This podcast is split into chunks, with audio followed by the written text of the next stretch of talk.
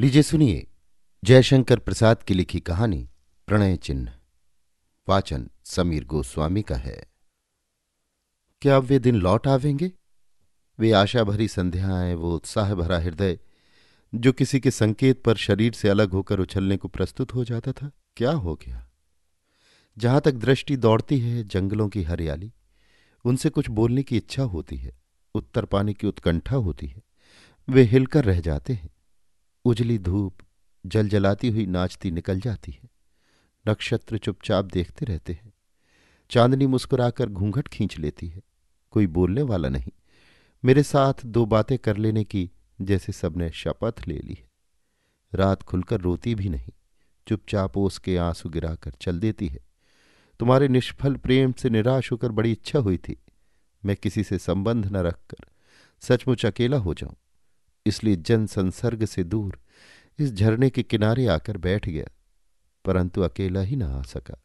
तुम्हारी चिंता बीच बीच में बाधा डालकर मन को खींचने लगी। इसलिए फिर किसी से बोलने की लेन देन की, कहने सुनने की कामना बलवती हो गई। परंतु कोई न कुछ कहता है और न सुनता है। क्या सचमुच हम संसार से निर्वासित हैं? अछूत है। विश्व का यही नीरव तिरस्कार असह्य है। मैं उसे हिलाऊँगा, उसे झचकोर कर उत्तर देने के लिए बाध्य करूँगा। कहते कहते एकांतवासी गुफा के बाहर निकल पड़ा। सामने झरना था, उसके पार पथरीली भूमि। वो उधर न जाकर झरने के किनारे किनारे चल पड़ा, बराबर चलने लगा, जैसे समय चलता है। सोता आगे बढ़ते बढ़ते छोटा होता गया। क्षीण फिर क्रमशः और क्षीण होकर मरुभूमि में जाकर विलीन हो गया। अब उसके सामने सिकता समुद्र। चारों ओर धू धू करके बालू से मिली समीर की उत्ताल तरंगे, वो खड़ा हो गया। एक बार चारों ओर आँख फिराकर देखना चाहा, पर कुछ नहीं, केवल बालू के थपेड़े। साहस करके पथिक आगे बढ़ने लगा। दृष्टि काम नहीं देती थी, हाथ पैर अवसन्न थे, फिर भी चलता गया। विरल छाया वाले खजूर कुंज तक पहुँचते पहुँचते वो गिर पड़ा। न जाने कब तक अचेत पड़ा रहा। एक पथिक पथ भूल कर वहाँ विश्राम कर रहा था। उसने जल के छींटे दिए। एकांतवासी चैतन्य हुआ। एक मनुष्य उसकी सेवा कर रहा है। नाम पूछने पर मालूम हुआ, सेवक। तुम कहाँ जाओगे? उसने पूछा। संसार से घबराकर एकांत में जा रहा हूँ। और मैं एकांत से घबराकर संसार में जाना चाहता हूँ। क्या एकांत में कुछ सुख नहीं मिला? सब सुख था, एक दुख। पर वो बड़ा भयानक दुख था। अपने सुख को मैं किसी से प्रकट नहीं कर सकता था। इससे बड़ा कष्ट था। मैं उस दुख का अनुभव करूँगा। प्रार्थना करता हूँ, उसमें ना पड़ो। तब क्या करूँ? लौट चलो। हम लोग बातें करते हुए जीवन बिता देंगे। नहीं, तुम अपनी बातों में विष उगलोगे अच्छा जैसी तुम्हारी इच्छा। दोनों विश्राम करने लगे। शीतल पवन ने सुला दिया। गहरी नींद लेने पर जागे। एक दूसरे को देखकर मुस्कुराने लगे। सेवक ने पूछा, आप तो इधर से आ रहे हैं, कैसा पथ है? निर्जन मरुभूमि। तब तो मैं न जाऊँगा, नगर की ओर लौट जाऊँगा। तुम भी चलोगे? नहीं, इस खजूर कुंज को छोड़कर मैं नहीं जाऊँगा। तुमसे बोलचाल कर लेने पर और लोगों से मिलने की इच्छा जाती रही, जी भर गया। अच्छा तो मैं जाता हूँ। कोई काम हो तो बताओ, कर दूँगा। मेरा मेरा कोई काम नहीं। सोच लो। नहीं, वो तुमसे ना होगा। देखूँगा, संभव है, हो जाए। लूनी नदी के उस पार रामनगर के जमींदार की एक सुंदर कन्या है। उससे कोई संदेश कह सकोगे? चेष्टा करूँगा। क्या कहना होगा? तीन बरस से तुम्हारा जो प्रेमी निर्वासित है, वो खजूर कुंज में विश्राम कर रहा है। तुमसे एक चिन्ह पाने की प्रत्याशा में ठहरा है। अब की बार वो अज्ञात विदेश में जाएगा। फिर लौटने की आशा नहीं है, सेवक ने कहा। अच्छा जाता हूँ, परंतु ऐसा ना हो कि तुम यहाँ से चले जाओ, वो मुझे झूठा समझे। नहीं, मैं यही प्रतीक्षा करूँगा। सेवक चला गया, खजूर के पत्तों से झोपड़ी बनाकर एकांतवासी फिर रहने लगा। उसको बड़ी इच्छा होती कि कोई भूला भटका पथिक आ जाता तो खजूर और मीठे जल से उसका आतिथ्य करके वो एक बार गृहस्थ बन जाता। परंतु कठोर अदृष्ट लिपि उसके भाग्य में एकांतवास ज्वलंत अक्षरों में लिखा था। कभी कभी पवन के झोंके से खजूर के पत्ते खड़खड़ा जाते। वो चौंक उठता। उसकी अवस्था पर वो क्षीण का स्त्रोत रोगी के समान हंस देता। चांदी में दूर तक मरुभूमि सादी चित्रपटी सी दिखाई देती। माँ भूखी थी। बुढ़िया झोपड़ी में दाने ढूंढ रही थी। उस पार नदी के कगारे पर दोनों की धुंधली प्रतिकृति दिखाई दे रही थी। पश्चिम के क्षितिज में नीचे अस्त होता हुआ सूर्य बादलों पर अपना रंग फेंक रहा था। बादल नीचे जल पर छाया दान कर रहा था।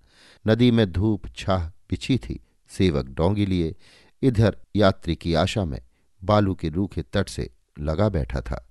उसके केवल माँ थी, वो युवक था। स्वामी कन्या से वो किसी प्रेमी का संदेश कह रहा था। राजा जमींदार को संदेह हुआ। वे क्रुद्ध हुए, बिगड़ गए, परंतु कन्या के अनुरोध से उसके प्राण बच गए। तब से वो डोंगी चलाकर अपना पेट पालता था। तमिस्त्रा आ रही थी। निर्जन प्रदेश नीरव था। लहरियों का कल कल बंद था। उसकी दोनों आँखें प्रतीक्षा की दूती थीं। कोई आ रहा है? और भी ठहर जाऊँ? नहीं, लौट चलूँ। डांडे डोंगी से जल में गिरा दिए। छप शब्द हुआ। उसे सिकता तट पर भी पद शब्द की भ्रांति हुई। रुक कर देखने लगा। माझी, उस पार चलोगे? एक कोमल कंठ वंशी की झनकार।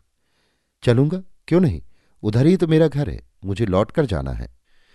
मुझे भी आवश्यक कार्य है। मेरा प्रियतम उस पार बैठा है। उससे मिलना है। जल्द ले चलो। ये कहकर एक रमणी आकर बैठ गई। डोंगी हल्की हो गई।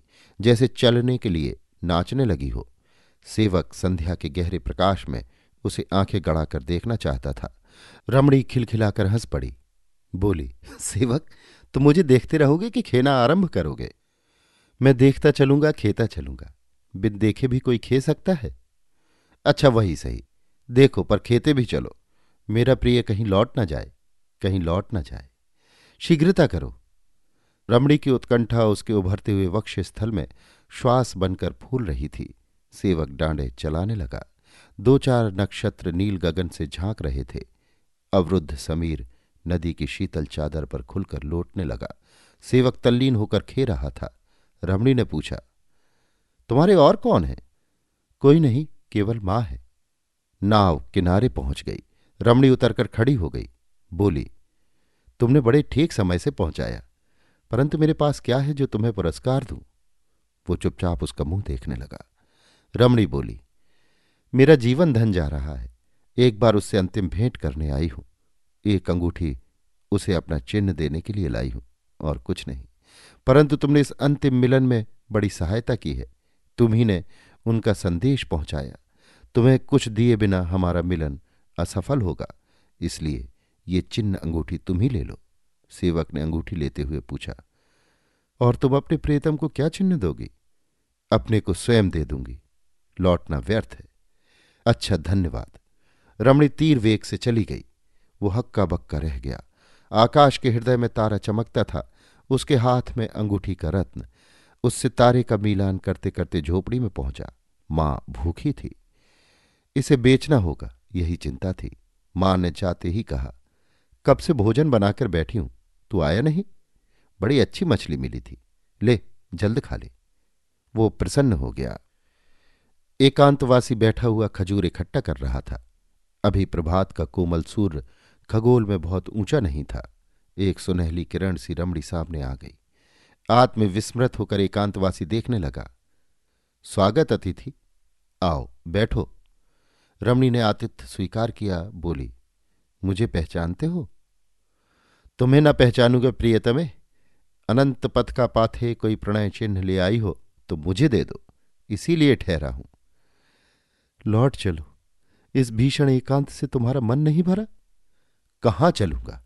तुम्हारे साथ जीवन व्यतीत करने का साधन नहीं, करने भी न पाऊँगा। लौटकर क्या करूँगा? मुझे केवल चिन्ह दे दो, उसी से मन बहलाऊँगा। मैं उसे पुरस्कार स्वरूप दे आई हूँ। उसे पाने के लिए तो लूनी तट तक चलना होगा। तो चलूँगा।